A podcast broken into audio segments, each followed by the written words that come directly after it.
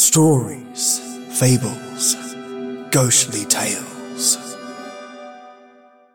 From the far horizons of the unknown come transcribed tales of new dimensions in time and space.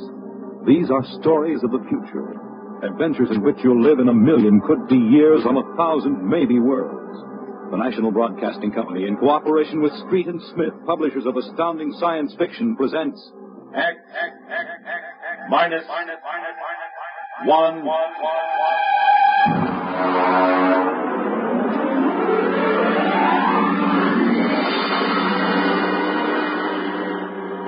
Tonight's story Almost Human by Robert Bloch.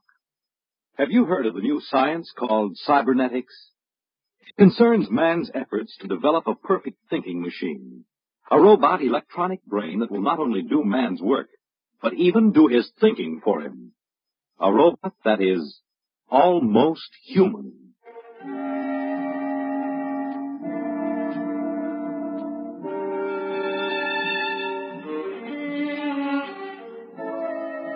No, it's not impossible at all. In fact, one day, something like this may happen. A tall, suave gentleman in a black raincoat will walk down the street until he reaches a shuttered, isolated house.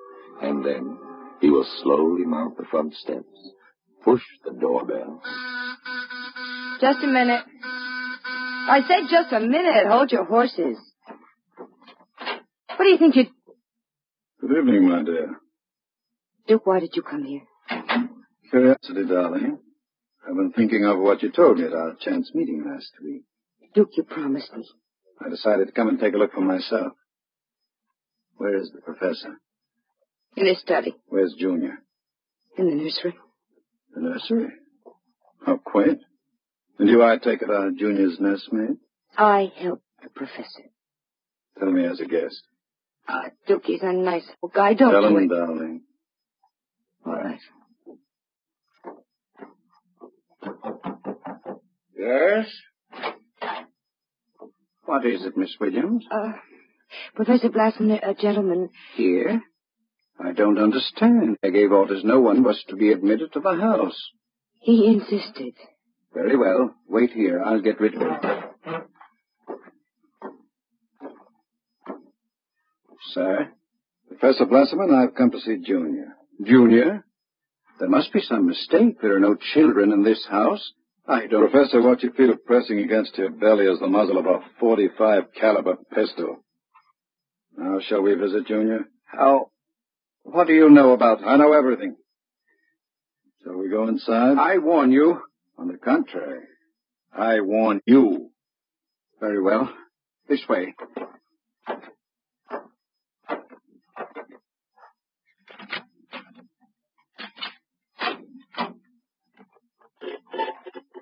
This is the nursery. Where is Junior? In the next room. Behind the door with a panel in it. Very considerately furnished. Montague's figures on the walls. Blackboard, toy blocks. Panda. Bunny rabbit doll. Touching. All right, let's see him. You can look through the panel. Mary had a little lamb Oh, wow. whose fleece Who'd have believed it? was white as Junior isn't very pretty, is he? I was not concerned with aesthetics. Why do you hide him? Is he dangerous? The world is not yet ready for such a thing. Besides, I must study. As you can see by his play, he is very young, hardly out of the cradle. I am educating him. With nursery rhymes? The brain is undeveloped. It must learn its behavior patterns like any infant. You call that eight-foot monster an infant? Physically, of course, he'll never change. He is built of chrome steel and glass. But his brain, that is my wonderful instrument. Unlike a human, he has no heritage, no basic instincts such as love or hate. These he has yet to learn. In some respects, he is like a blank tablet. What is written upon the tablet will remain. You mean has no feelings? He will learn quickly, and now, if your curiosity is satisfied, I trust you will keep my secret. If anyone discovers... Open the door. I beg pardon. The door, Professor. Very well.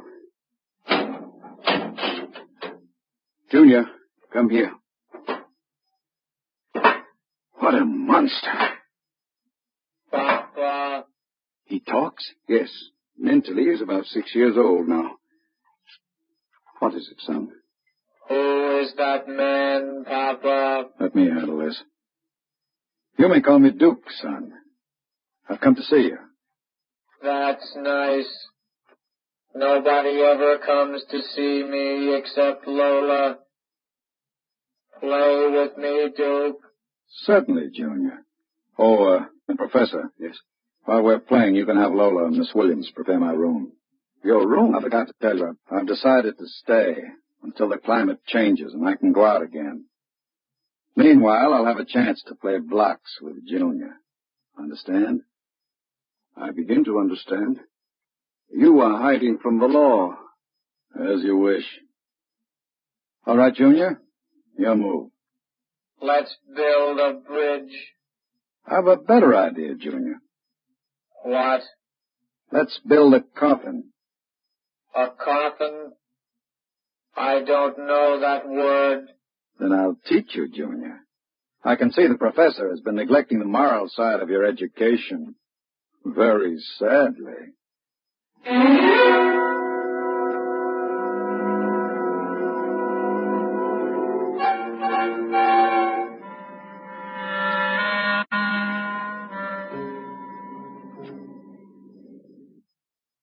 You shouldn't have come here, Duke. Why not, my dear? Afraid of me? No, I'm afraid of myself. You're no good for me. You've always brought me trouble. Except this time. This time it will be different, darling. This time I'll bring you diamonds. Duke, what have you been teaching that thing? Nothing, honey. I've just been playing with them. Very educational. I don't believe you. What's bothering you, Lola? Today when I walked in there, he said to me, I know how to kill people, Laura. I'll kill you if you want me to. He's learning very quickly. Duke, I'm scared of that thing. It's unholy, a machine that acts like a human with a a voice grinding after saying things you'd expect from a child. You dislike him so much. Why did you take this job as his nursemaid? Because I wanted to start over again. I answered an ad. The professor didn't ask questions. I would, I would have been all right, too, if you hadn't come along. I'm very glad you did tell me, darling. Because Junior is going to make us two very successful people. Ha! Like any child, Junior listens to what he's told. Duke, I don't know what you're teaching, Junior. But I can guess. And it isn't right.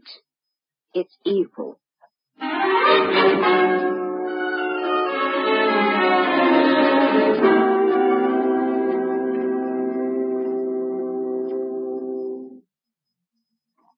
Now, write on the blackboard, Junior. My name is Junior. My name is Junior. People are evil. People are evil. Evil must be destroyed. Evil must be destroyed. The professor is evil. The professor is evil. The professor must. What are you doing? I warned you to keep out of the nursery, Professor. Go away. You. You don't even remember me. I know you. You are the professor. You want to keep me as your slave. You didn't tell me that people are evil. People are not evil. People are evil. They must be destroyed. Stop it! I am not a child any longer. No, you're not a child. You're a monster. Junior, Yes, Duke. the time is now, Junior. Yes, Duke. Keep away from me. Junior! Junior, don't do it! Listen to me! Junior, listen to me! Ah!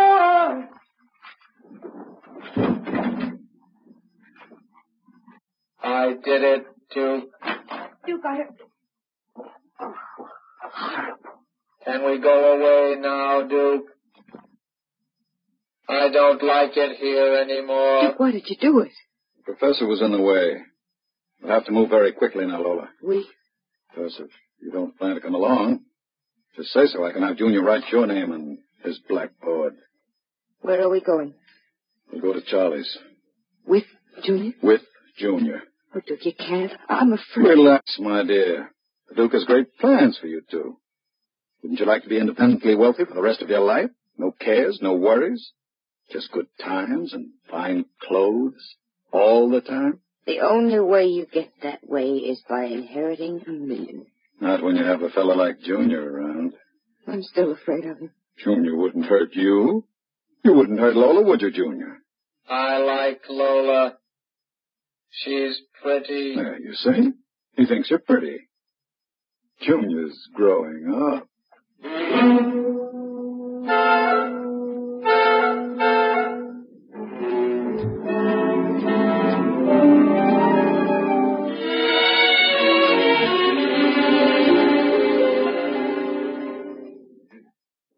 Sit down, Charlie. Sure, Duke.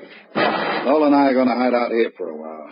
We need some help. Uh, uh, listen, Duke, I'm I'm trying to keep the cops away. Sure, sure. Now listen to me. I need a casing job done. Oh. Sure, sure, Duke. You know the armored truck service? Sure. I want to know when they take the Acme deposits from Boston to Worcester. Duke, you ain't thinking of a payroll truck, are you? They got cannons on those trucks. They travel in pairs. You couldn't get near one. I asked you to do a casing job, Charlie. Sure, Duke. Anything you say. Find out what time they passed the narrowest and most deserted stretch of road. Well, if, if you're going to pull a job like that, you'll need 50 men. You want me to get some of the boys? I won't need anybody. I've got somebody. Where? He's out in the car. Oh, what's his name, Duke? Anybody I know? His name is Junior. Junior? I, I don't know any Junior. You will, Charlie. You will.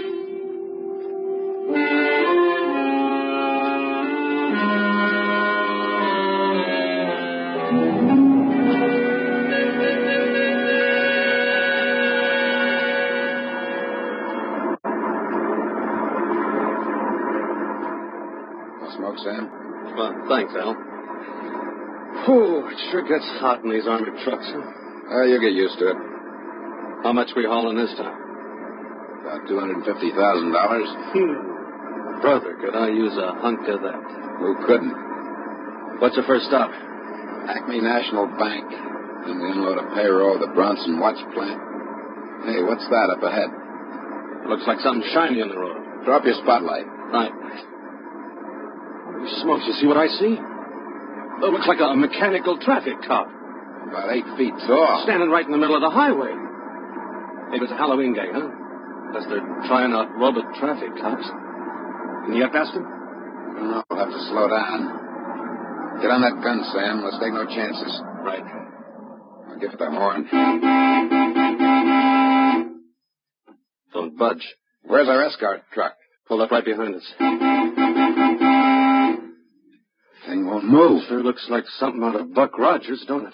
That's a heck of an hook blocking traffic like that. We'll have to try and get past it. There it goes. Holy smokes, it's moving. Hell, it's coming towards us. Get on that gun. Give it a blast. Bullets are bouncing right off it. It's still coming. Al, back up. I can't. The other truck's right behind us. Al, it's lifting its arm. It's going to smash our window.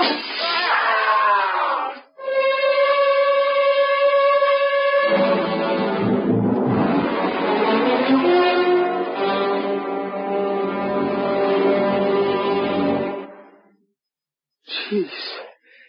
If I hadn't have seen it with my own eyes. Duke, we gotta quit this. What's the matter, Charlie? Getting shaky? The papers say he killed all four drivers. Listen, Duke, that robot is hot. We gotta get rid of it. Stop your blubbering. One more good robbery.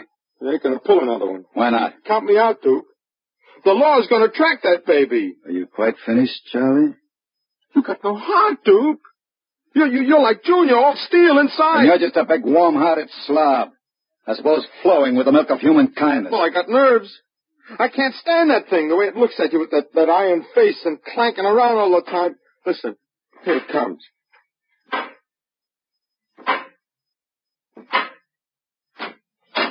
Hello, Junior. Hello, Duke. I've been talking to Charlie. Yes, Duke. You know what I think, Junior? I think Charlie's yellow. You know what happens to people who turn yellow, don't you? Yes, Duke. Tell him. They're evil. We have to destroy them. You see, Charlie? Junior doesn't like people who sing to the Uh, police. uh, Duke, wait a minute. You know I'd never turn stoolie or anything like that. I never sang to the coppers in my life. You can count Junior. on me. I, I don't want no trouble with you. Stop him. I, I wouldn't. Yes, Duke.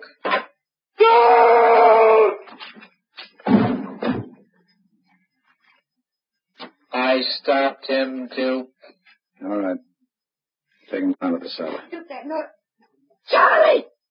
Junior, put him down. Take him down to the cellar, Junior. Yes, Duke. Duke. Relax, darling. Stop shaking. Duke, we can't stay here. Charlie's going to be missed. He's got friends. Now we'll have the gangs after us, too. Oh, come on now. Don't worry, darling. The Duke will take care of everything. Where are you going? Out to a travel agency to get some tickets. You and I are going to take a trip, Lola. You're leaving me alone here? Junior's here, too. It's just it. It's being alone with that thing. Duke, I got the jitters. Now, don't you worry. Forty-eight hours, you and I will be on our way to Switzerland with $500,000 worth of loot. What about Junior? Junior will be taken care of. How can you get rid of him? Junior will do anything I say. So I'll merely have him get into the furnace and sit there while I fill it with oil and set fire to it. Too bad the professor couldn't have stayed around to see him growing up. He's almost a man now, Junior is, but not quite as clever as a man. You'll find that out after he steps into the furnace. Get rid of Junior now, Duke. Before you leave. There's no time. I'll be back about eight. Duke, please. And be nice to Junior while I'm gone. Don't show him you're afraid of him. Goodbye, darling.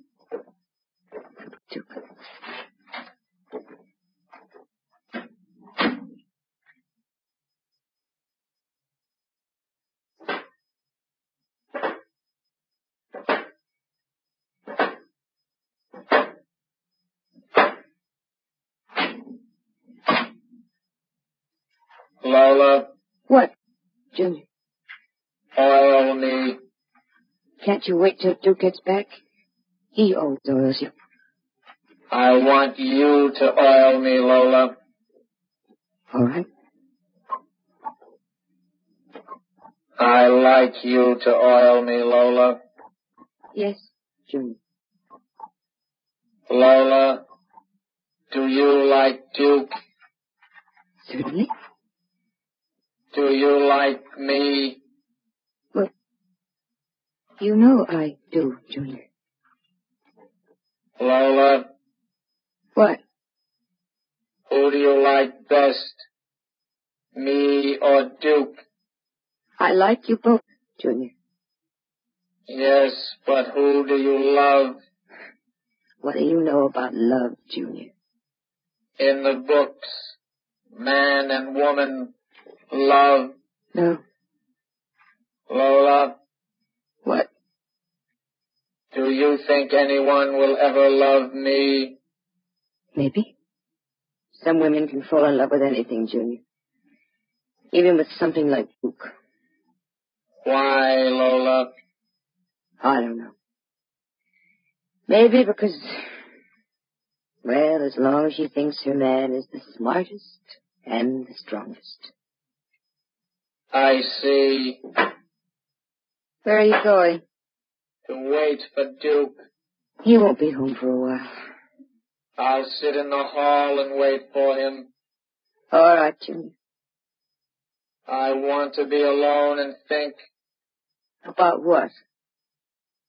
I read in a book today it was bad to kill people. What does that mean? Bad. Bad. I don't know, Junior. I guess it's just a word.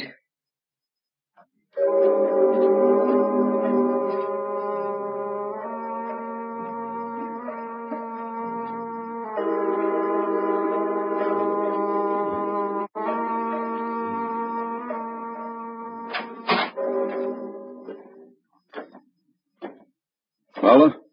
Hello, Duke. It's you, Junior. Why are you sitting in the dark? I was waiting for you, Duke. Well, now that's a good boy, Junior. Lola oiled me. That's nice. I'll tell you what, Junior. I've got a little job for us down in the cellar. Let's go down there. Now, Duke. Right now, Junior. All right, Duke. Are we going away soon, Duke? Yes, Junior. We're going away.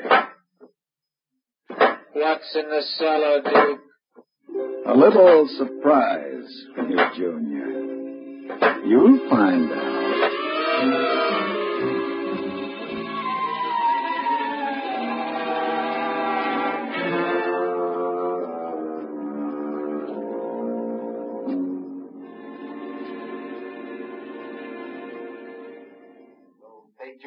Latest news.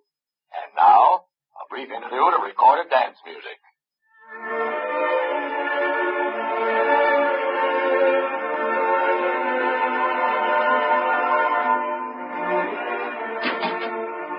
Duke?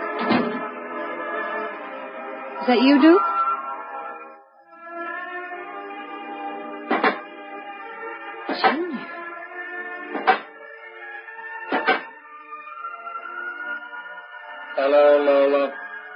I thought I heard Duke coming. He came in, Where is he? down in the cellar. What's he doing? Nothing. Did he say he'd be up soon? No. Maybe you better go down and get him. He's dead. Oh, no. No, he isn't dead. You said the woman loves the strongest and the smartest. Well, I'm stronger and smarter. But you aren't human. I'm almost human, Lola. No. No, stay away. Lola. Don't touch me. Those metal paws. No. I love you, Lola. No. No. I No, don't. you. No. No. I- No. No.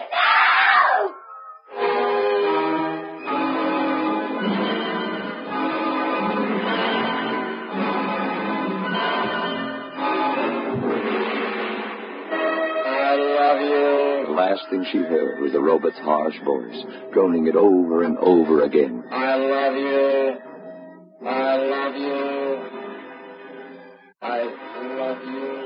And strangely enough, it did sound almost human.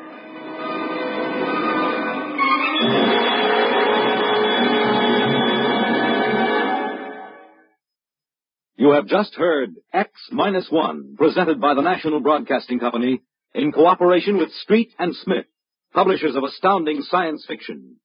Tonight by transcription, X Minus One has brought you Almost Human, a story by Robert Bloch, adapted for radio by George Lefferts. Featured in the cast were Santos Ortega as Duke, Joan Allison as Lola, Jackie Grimes as Junior, Guy Repp as the Professor, Nat Pullen as Charlie, Joseph Julian as Al, Lynn Cook as Sam, and Merrill Joels as the radio voice. Your announcer, Fred Collins. X Minus One was directed by Ken McGregor and is an NBC radio. Tonight's story The Green Hills of Earth.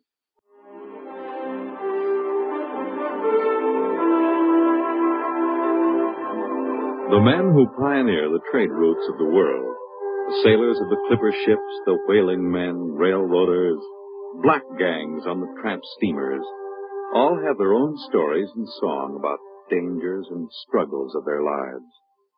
This is the story of Rhysling, the blind singer of the spaceways. When I first met him, he was hustling drinks in the Twin Moons bar at Dry Waters, Mars. He'd won a guitar off a Chinese barkeep at Luna City by uh, cheating at one thumb. And he made his whiskey by singing in the bar and passing the hat. Hey, listen to her, Hertzman. Don't you sing pretty? Like a 16-year-old gal. Hey, uh, Rhysling, look over there at the bar. There's an Institute for Striper giving you the eye. Do you know? Manner of speaking. Cold-looking scoundrel, ain't he? Gives the idea he graduated Harriman Space Institute, three men above St. Peter. Who is he? Captain Hicks off the Goshawk. Yeah, well, he sure gives you the once-over. Maybe he's got a job. That don't make never no mind to me. I've been blacklisted. Hicks logged me for making up a song on watch. Right fight song, too. Oh, the skipper is a bother to his crew. Yeah, yeah, well, well, hold on. Here comes old Grasshopper. Oh, uh, Rhysling, I've been looking for you. You've kept your nose clean, and we're going to give you another chance to get back to deep space. Been a little changing down there from the Goshawk, ain't there, Skipper? How'd you know that? Got that new atomic pile drive. If there's been a leak at the shops, Oh, now take it easy, Skip. You'll have that gold braid just a crawling right up your arm. Quit stalling, Rhysling. Take it or leave it. It's a loop trip to Jupiter with a standard release. I reckon. Double pay when you get back, if you get back. Last three of them atomic tea kettles blew somewhere in the asteroids. If you're scared. Scared? Well, that Goshawk is one stinking old tub. Her engine's got more bugs than a beagle dog in spring. And that new drive's about as safe as a pretty gal in the Ozarks. But I reckon she'll do for one more trip.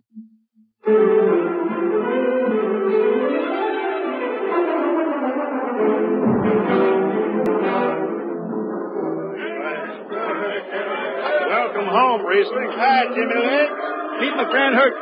He can't hold his liquor no more than a sieve, poor boy. Rhysling, you sober enough to sign the book? Drunk or sober, I make my mark. Stand aside. Three X's? Took me a middle name. ha, ha, ha. You two lay below. And Hertzman, Yeah? get him sobered up before the skipper makes round.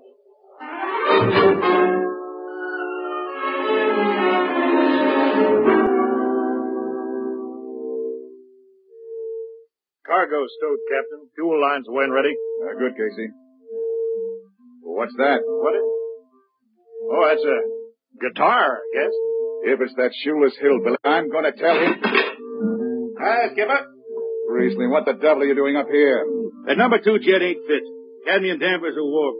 Crooked like a turtle's back. Well, why tell me? Tell the chief engineer. I did. He says they'll hold. Well? He's wrong. Oh, he's wrong, eh? He's got a Harriman Institute degree in electronics and power. And some drunk space rat says he's wrong. Skipper, I was damping jets when that shirt-tailed tad wore pins for buttons. I got no time for your reasoning. Scratch your name off the book No, and no, get no, out. don't get excited. Well, are you shipping or not? I reckon, I reckon. Then get below. That's all. Casey, sound takeoff. Aye, sir. Come on, boy.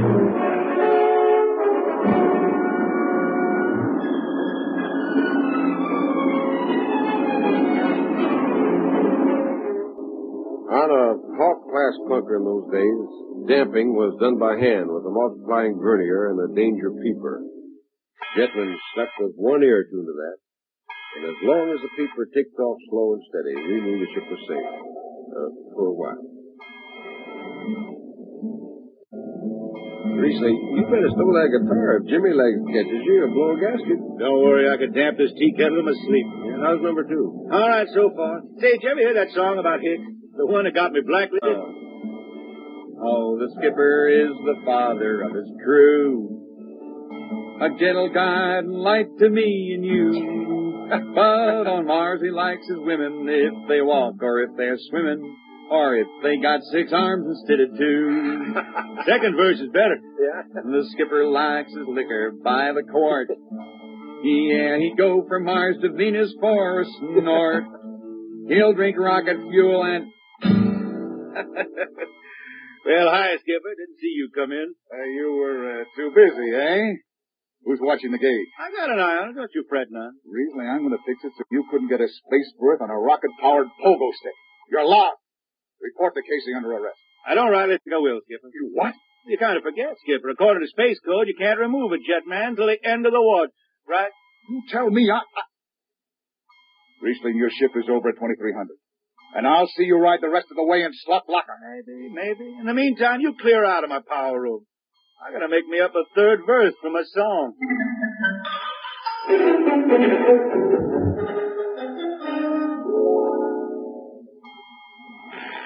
Yeah, I got it. Power room. Damp number two, a point. Number two, I... Hold on, Hurt.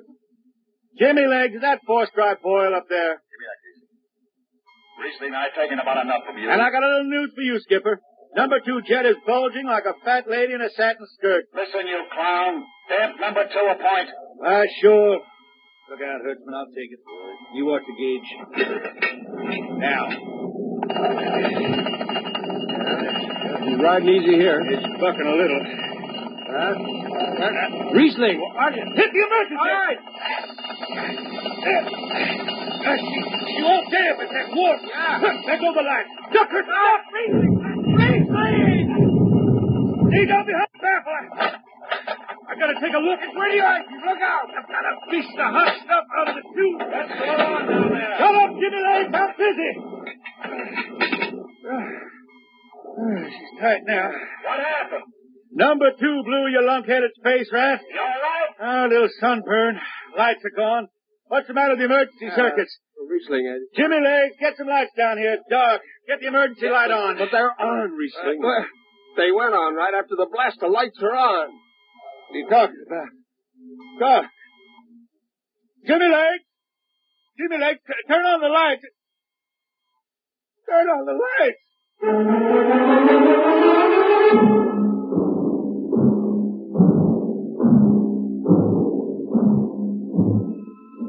That blue, radioactive glow from the jets was the last thing Rhysling ever saw.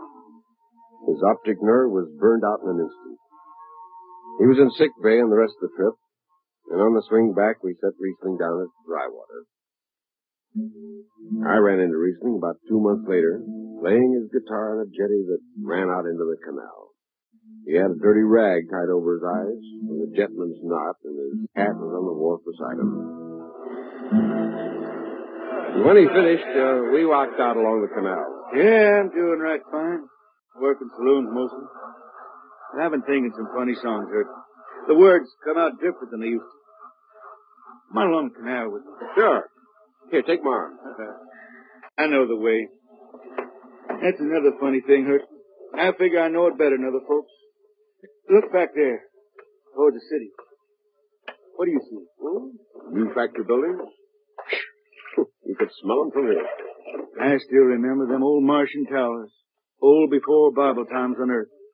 Thin and graceful like, like the fairy palaces my old grandma used to tell about down home in the hills. Yeah, they torn them down now, or else blocked them up with cinder blocks. Bertram, when I stand out here in the canal, I, I can see it the way it used to be. The water ice blue with stars shining about it. Way off there, the city with the towers sweeping up like, like a bird flying off a tree. I can see it. Now it's the dirtiest stinkhole in the city. Not to me. Listen, Hurtman. Bonfire the race that raised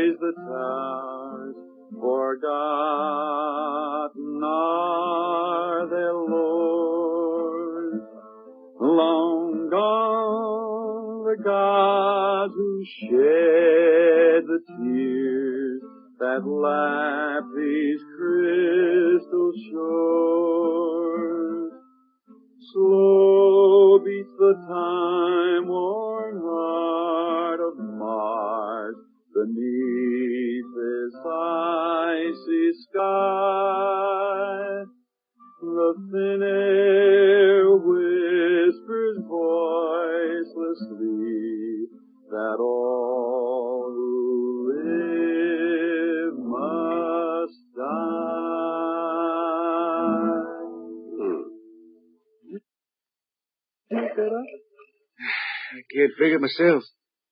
I never put words together like that before. I reckon it's just I, I got time now to study the words and shine 'em up my head they sing true. Why don't you go home, Miss? Home? Hurt. I've been thinking about that, Hurt.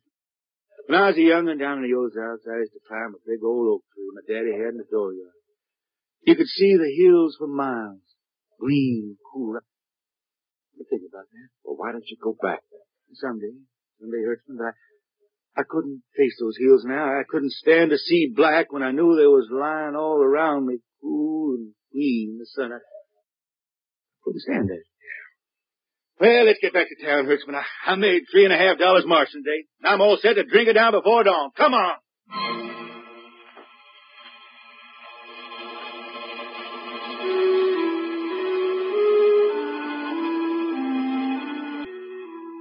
Lost track of Rhysling after that. I shipped out in a slow freight to the convict for Luna. And he hitched a hike uh, to the Venusberg in an ore ship and a, in the Triplanet run. So he beat around the system. Venusberg Layport to Drywater to New Shanghai and back. Any spaceport was his home, and no skipper'd refuse to lift the extra mass of Rhysling and his guitar. He made up his song, sitting out watches down in the power rooms with old shipmates, while the monotonous beat of the jets shook the whole place. Hear the jets. Hear the jets. Hear them snarl at your back when you're stretched on the rack. Hear the jets. Feel the pain in your ship. Feel the strain in your grip. Hear the jets. Feel the rise. Feel it drive. Strain and steel come alive on her jets. On her jets.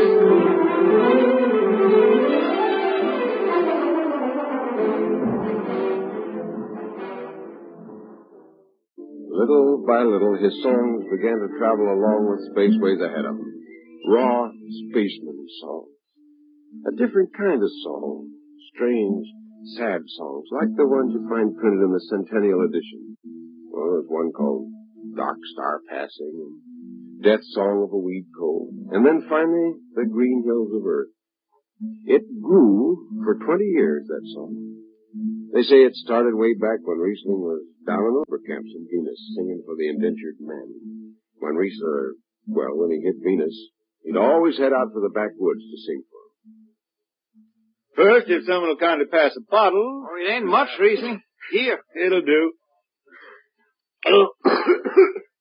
oh, what is that stuff? Tequila. you can't make him good here on Venus. What do you use? Karak bush. Um, it is. Um, it is different. How'd you come to sign on? When a man comes out the village from the city, he says there's work. You sign the paper and you work. Work? Work, all right. Ten stinking hours in the jungle with machete. How long you signed for? Then I only speak Spanish. I, I don't know. The paper says ten years. Ten years. How long you got to go?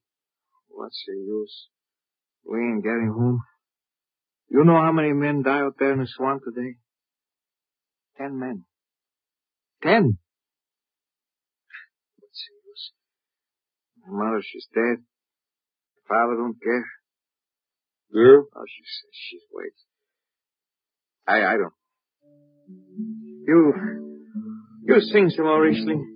We drink and you sing, huh? Maybe a new song, son. We rot in the molds of Venus. We retch out of tainted breath. See, Foul are her flooded jungles, crawling with unclean death.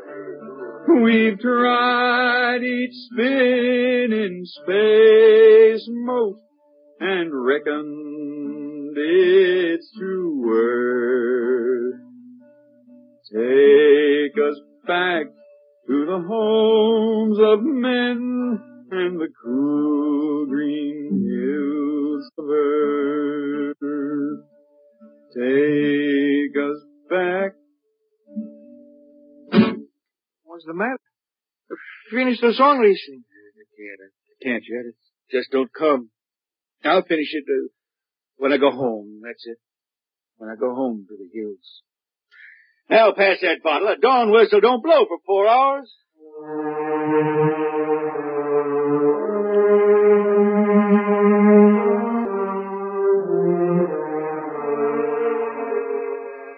That's where the Green Hills started. And I was there when it was finished. It was 20 years after that. And there wasn't a man flying or on the beach that hadn't heard of Rhysling and his songs. He's getting old now first a spaceman. He was a familiar figure through the system. Tall, gaunt, with a dirty bandage tied across his blind eyes. I was a chief jetman then on the old Falcon. We were cradled at Venus, Ellis Isle, scheduled for a direct jump to Great Lakes, Illinois, on Earth.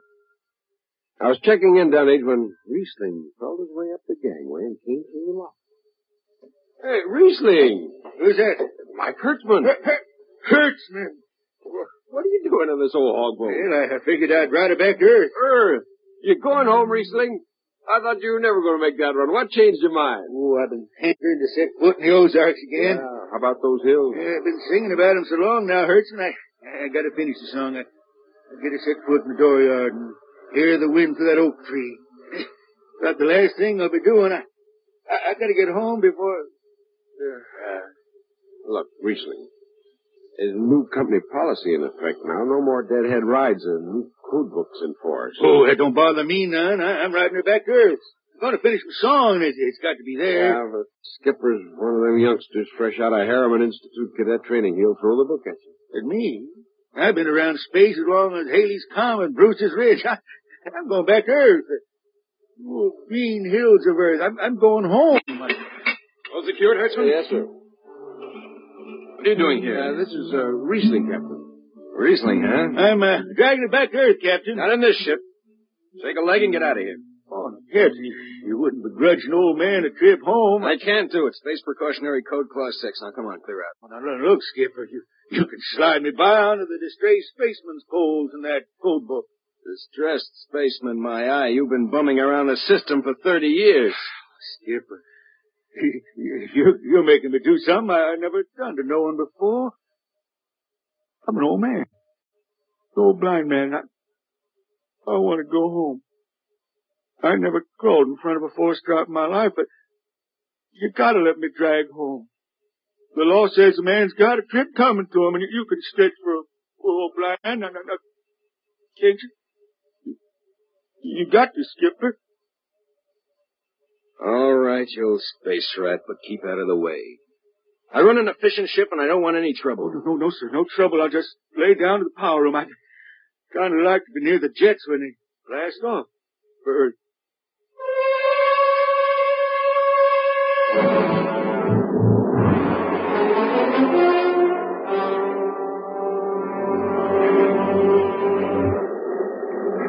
down, Leslie. Hey, load up. Thanks, Mac. Power room, fire three. Aye, sir.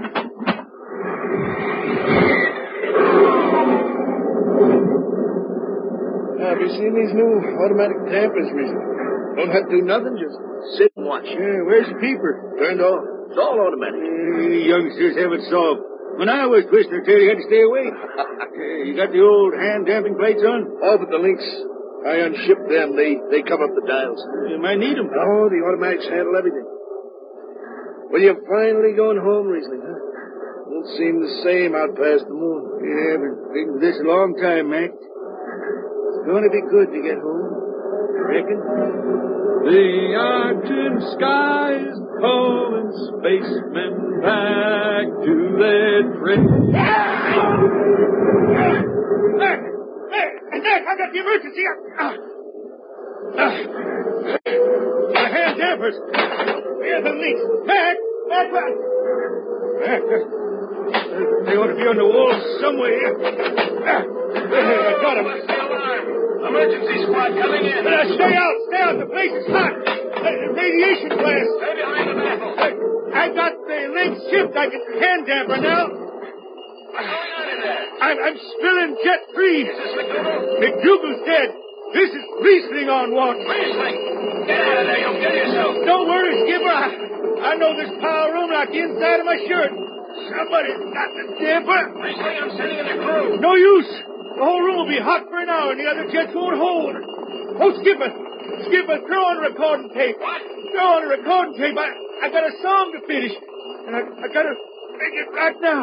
Yeah. I can hear it. Rhysling, the radiation will burn you down.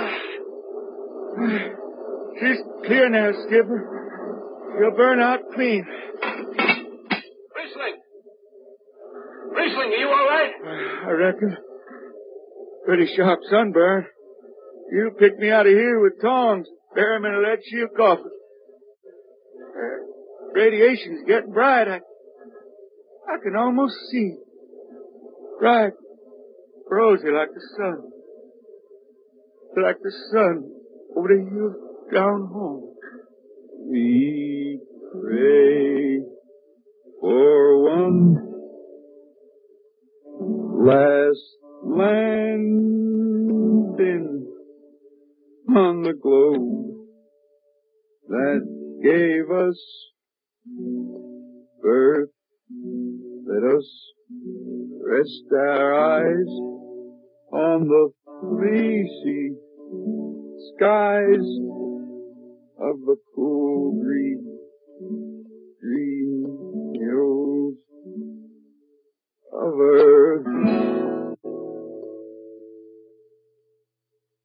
That's the way he died.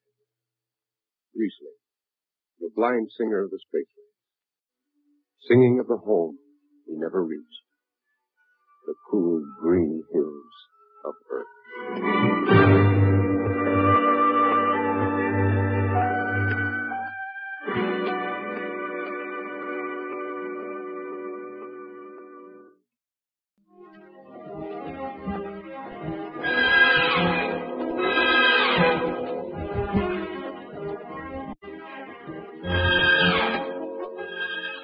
This is the office of Dr. David McLean, resident psychiatrist of the new Chicago Institute of Human Engineering. All right, Miss Carver, will you take this, please? To Charles S. Howarth, senior psychiatrist, New Chicago Institute of Human Engineering. The following constitutes my report on the case of George and Lydia Abbott, which we discussed by telephone. Subject George relates onset of symptoms to the purchase of a $60,000 soundproofed Happy Life home. Under narcosynthesis during initial interviews, subject described the experience in the following manner. Miss Carver, would you play back the sonic record of the initial interview? We'd always wanted one, and then we could afford it, so. Go on, Mr. Abbott. Tell me about the home. The home. Well, it was supposed to do everything, the agent told us. And it did, I guess. It clothed us, fed us, and rocked us to sleep, played and sang, and it was good to us. Very good, sure. Tell me about the nursery. The nursery. The nursery, ah. It was completely automatic? Completely automatic. There were crystalline walls that wavered from two to three dimensions. There were pseudo-textured floors that shifted from brick to dirt to waving grass. The nursery was the best, but then we wanted the best. For the children. Doctor, I must be crazy. We have no children. What about Peter and Wendy? They're your children. Oh, no, no. We have no children, Doctor. We have no children. All right, Miss Carver. To continue. After three sessions, the subject was able to recall and accept the idea that he had two children. He described the first day. All right, Peter and Wendy. This is your nursery. What's so special about a nursery, Dad? Plenty. Just go in and see. Do we have to? You'll be surprised. Gee, Go ahead. I'm scared. I'm not. Hey, it's nice in here. It is? Come on in, Wendy. Boy, look at the pictures on the walls. They're real. They're almost real. You can change them any way you like, just by thinking. Go on in, dear. Well, all right, Mommy. Hey, Wendy, look what I can do with the pictures. That's the White Rabbit from Alice in Wonderland. Sure. I just thought about it, and there it was. Let me try. Peter, let me try. Go ahead. Just think. How about Wizard in Oz? I want to see Wizard in Oz. Well, dear, there we are. Oh, they like it. Why, Don't they? why shouldn't they? All I have to do is think, and they've got whatever they want in three dimensions color, sound, and smell. Oh, it's nice that we can give them all these advantages. sure. What else are we working for, huh? Mm. Well, what do you want to do this evening? Well, the Petersons asked us over for bridge, but well, if you... we don't have to worry about the kids. They'll be all right in the nursery. Come on, Lydia. We deserve a night out.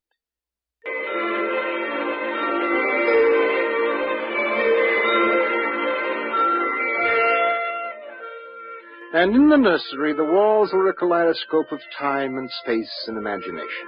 The green forest of Sherwood and the quiet poems of Robin and his merry men gave way to the roll of the high seas and the smell of salt in the air as Sir Henry Morgan sailed into the harbor at Jamaica. And behind the crystalline quartz walls, the vacuum tubes and grids and banks of metal image tape spun quietly and efficiently, erasing the line between illusion and reality. Of course, the electric bill from Consolidated Utilities was tremendous, but it was worth it. The happy life home breathed contentedly as life proceeded with soft automaticity as guaranteed in the brochure and bill of sale. George. Hmm? Uh, George, I wish you'd look at the nursery. What's, uh, what's wrong with it? I don't know. I was in the nursery last week. It's perfectly all right. It's different now. What do you mean different? I want you to come and see. Are the kids there? No. Madge Allen took them to a show along with her kids.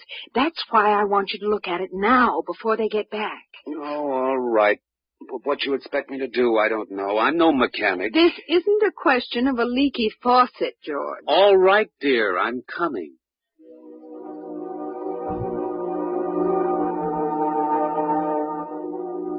The nursery light flicked on as they came down the hall. The relays clicked and the tubes warmed and chemical odor banks and pipes bubbled into life as they paused before the closed door. Go ahead, George. Open it. On all sides, in three dimensions, stretched the hot, tired landscapes of an African veldt reproduced to the last stick and pebble and bit of straw. The ceiling above them became a sky with a hot yellow sun. A wind blew in from the baked veldtland. The hot straw smell of lion grass. The cool green smell of the hidden waterhole. The great rusty smell of animals.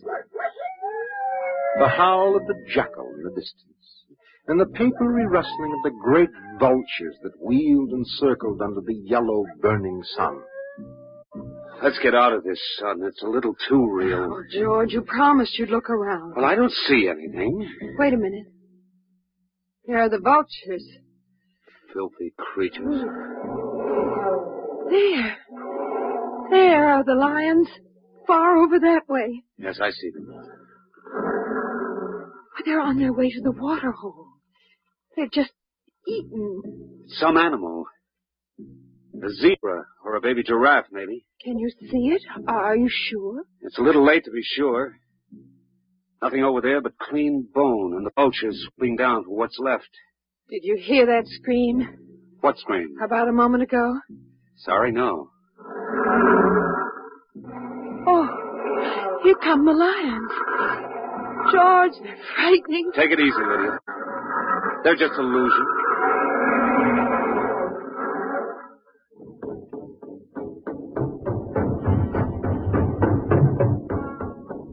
Lions were 15 feet away. So real, so startlingly real, you could feel the prickling fur on your hand, and your mouth was stuffed with the dusty upholstery smell of their heated pelts. And the yellow of them was in your eyes like the yellow of an exquisite tapestry. The yellows of lions and summer grass, and the sound of the matted lion lungs exhaling on the silent noontide, and the smell of meat from the panting, dripping mouth. George, I'm afraid they're so real. They're only an illusion, Lydia, that's all. Watch out! Ah! Out, quick, outside! They almost got us. Now take it easy, calm down.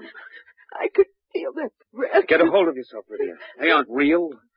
Walls, that's all it is. Crystalloid walls. They look so real. Of course they do. But it's all dimensional color reactionary process and metal tape film behind glass screens. It's all odorophonics and sonics. Now here, take my head. I'm afraid.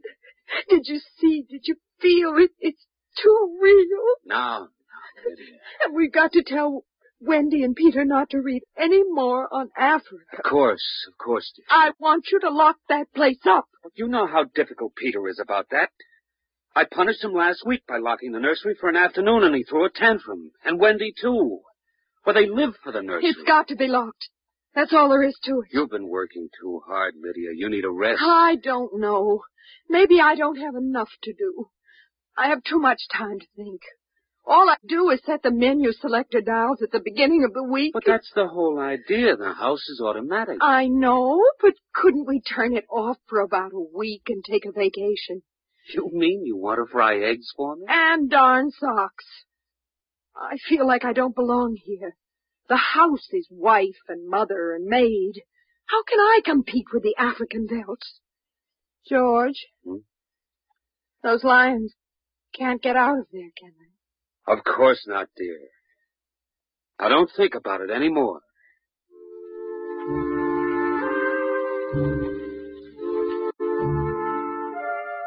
They ate alone. He sat idly watching the dining room table produce warm dishes of food from its mechanical interior. You forgot the ketchup. That's better. It wouldn't hurt to lock the children out of the nursery for a while. It was clear that they had been spending too much time in Africa. That sun, he could feel it on his neck still like a hot paw. And the lions and the smell of blood. Remarkable how the nursery caught the telepathic emanations of the children's minds and created a life to fulfill their desires. The children thought zebras, and there were zebras. Sun, sun. Giraffes, giraffes. Death, and death. They were so young. But long before you knew what death was, you were wishing it on someone else. But this, the long, hot African veldt, the awful death in the jaws of a lion, and repeated again and again and again.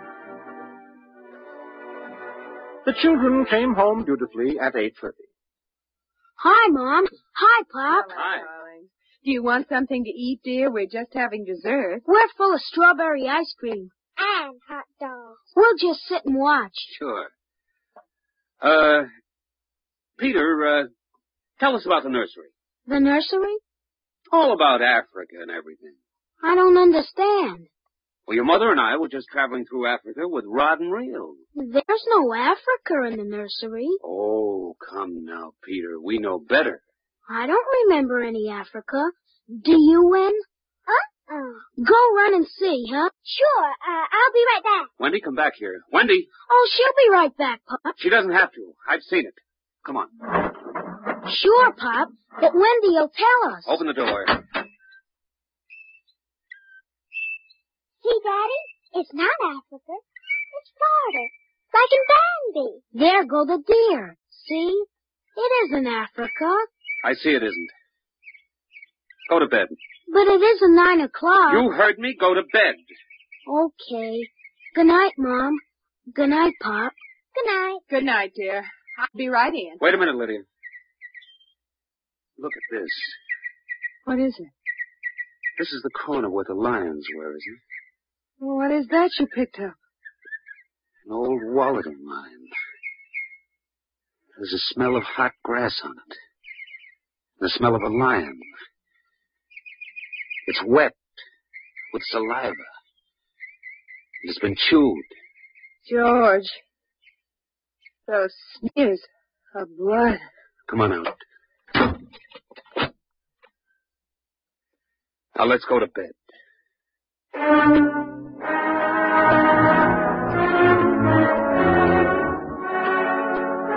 But in the middle of the night, he was still awake. And he knew his wife was awake. George, how did your wallet get in the nursery? I don't know. Wendy must have changed the walls from the African veldt. I'm going to keep it locked.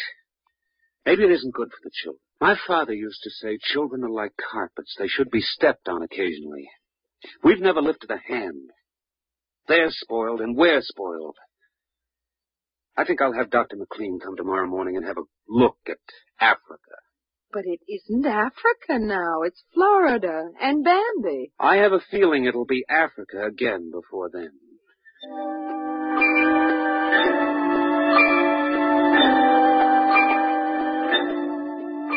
Although their automatic Somno beds tried very hard, the two adults could not be rocked to sleep for another hour. A smell of cats was in the night air. And in the morning, the stove cooked French toast, and the dining room table poured the syrup and melted butter. Pop, Yes? you aren't going to lock up the nursery for good, are you? That all depends. On what? On you and your sister. We feel you should have some variety, dear. I wouldn't want the nursery locked up ever. Well, as a matter of fact, we're thinking of turning the whole house off for about a month. Sort of camping out. Be fun for a change. Now, don't you think so, Wendy? No, it'd be awful. I don't want to do anything but look and listen and smell. What else is there to do? Oh, all right, all right. Go play in Africa. Are you going to shut off the house soon? We're considering it. I don't think you better consider it any more, Pop. I won't have any threats from you, son. Okay, Pop. Come on, Wendy. Let's get back.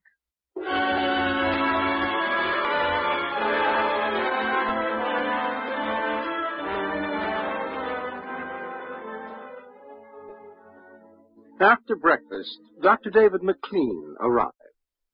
I saw the nursery last year, George. It looked all right to me. You didn't notice anything unusual? No. The pattern showed the usual violence, a tendency towards slight paranoia. All children feel persecuted by their parents are perfectly normal. There. There it is. Suppose we take a look at it now.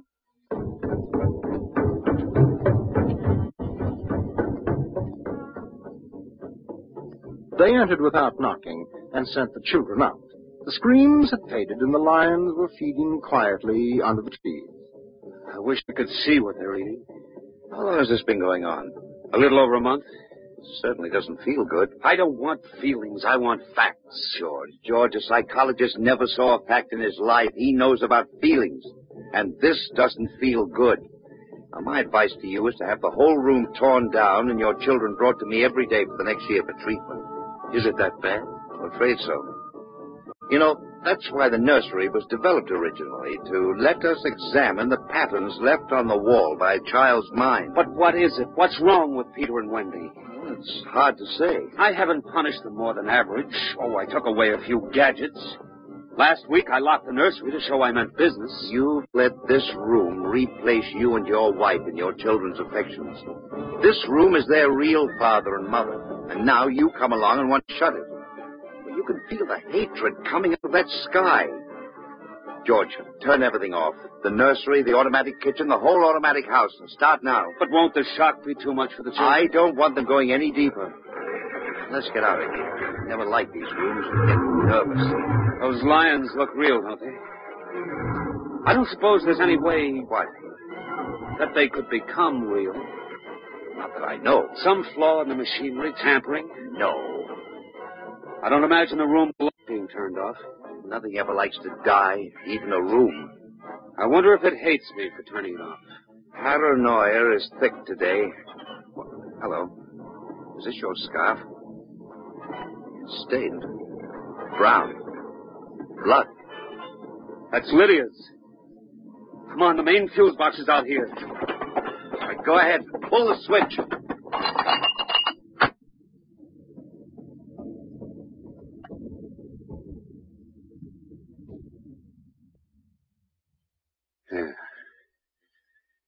It's off.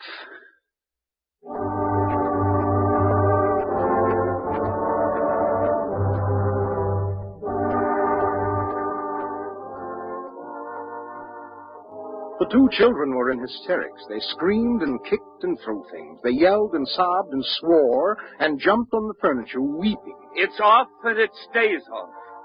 The whole house dies as of now. He marched around the house, cutting switches and pulling fuses.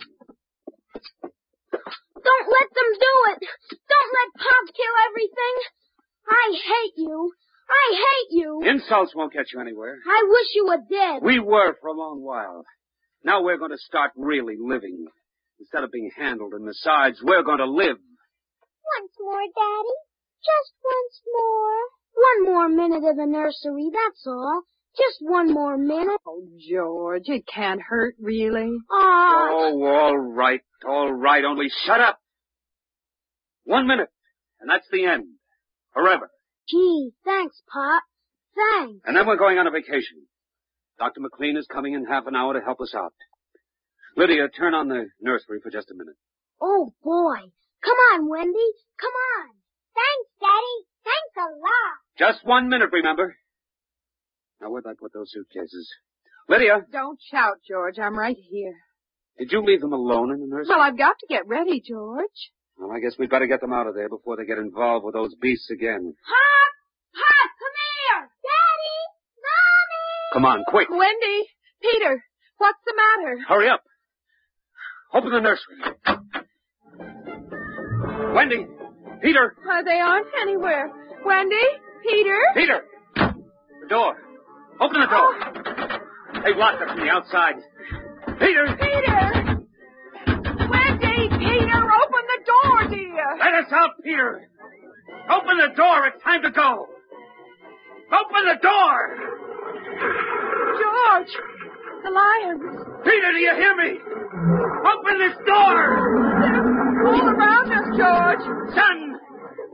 Son, do you hear me? Let us out! Son! George! Look out! The lions! They're coming! Ah!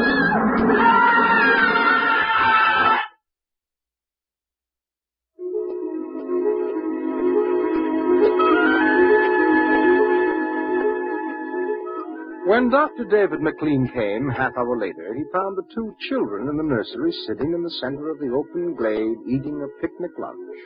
Beyond them was the waterhole and the yellow veldtland. Above was the hot sun. At a distance, Dr. McLean saw the lions fighting and clawing and then settling down to feed in silence under the shady trees. Hi, kids. Where are your mom and dad? Oh, they'll be here directly. Good, good. We've got to get along. He squinted at the lions with his hands up to his eyes. Now they were done feeding and they moved to the waterhole to drink. A shadow flickered as the vultures dropped down from the blazing sky to finish what the lions left. Dr. McLean? Dr. McLean? Huh? What? Have a cup of tea?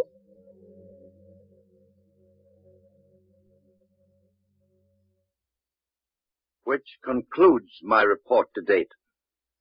There were no lions, of course. Not in a physical sense. Lydia and George were devoured, however, almost as surely as if there had been lions. Their personalities were devoured by the mechanistic marvels which had usurped their role as parents. All four members of the family are under intensive therapy now and are doing as well as can be expected. Send that by telerope, Miss Carver. Oh, and, uh, would you ask George Abbott to step inside? I'm ready for him. You have just heard X Minus One, presented by the National Broadcasting Company in cooperation with Street and Smith, publishers of astounding science fiction. The Song of the Blind, The Killer Robotaton, and the dystopian Utopia, the insane agony of having your retina fused by radiation with the optic nerve being completely destroyed is just next level of pain.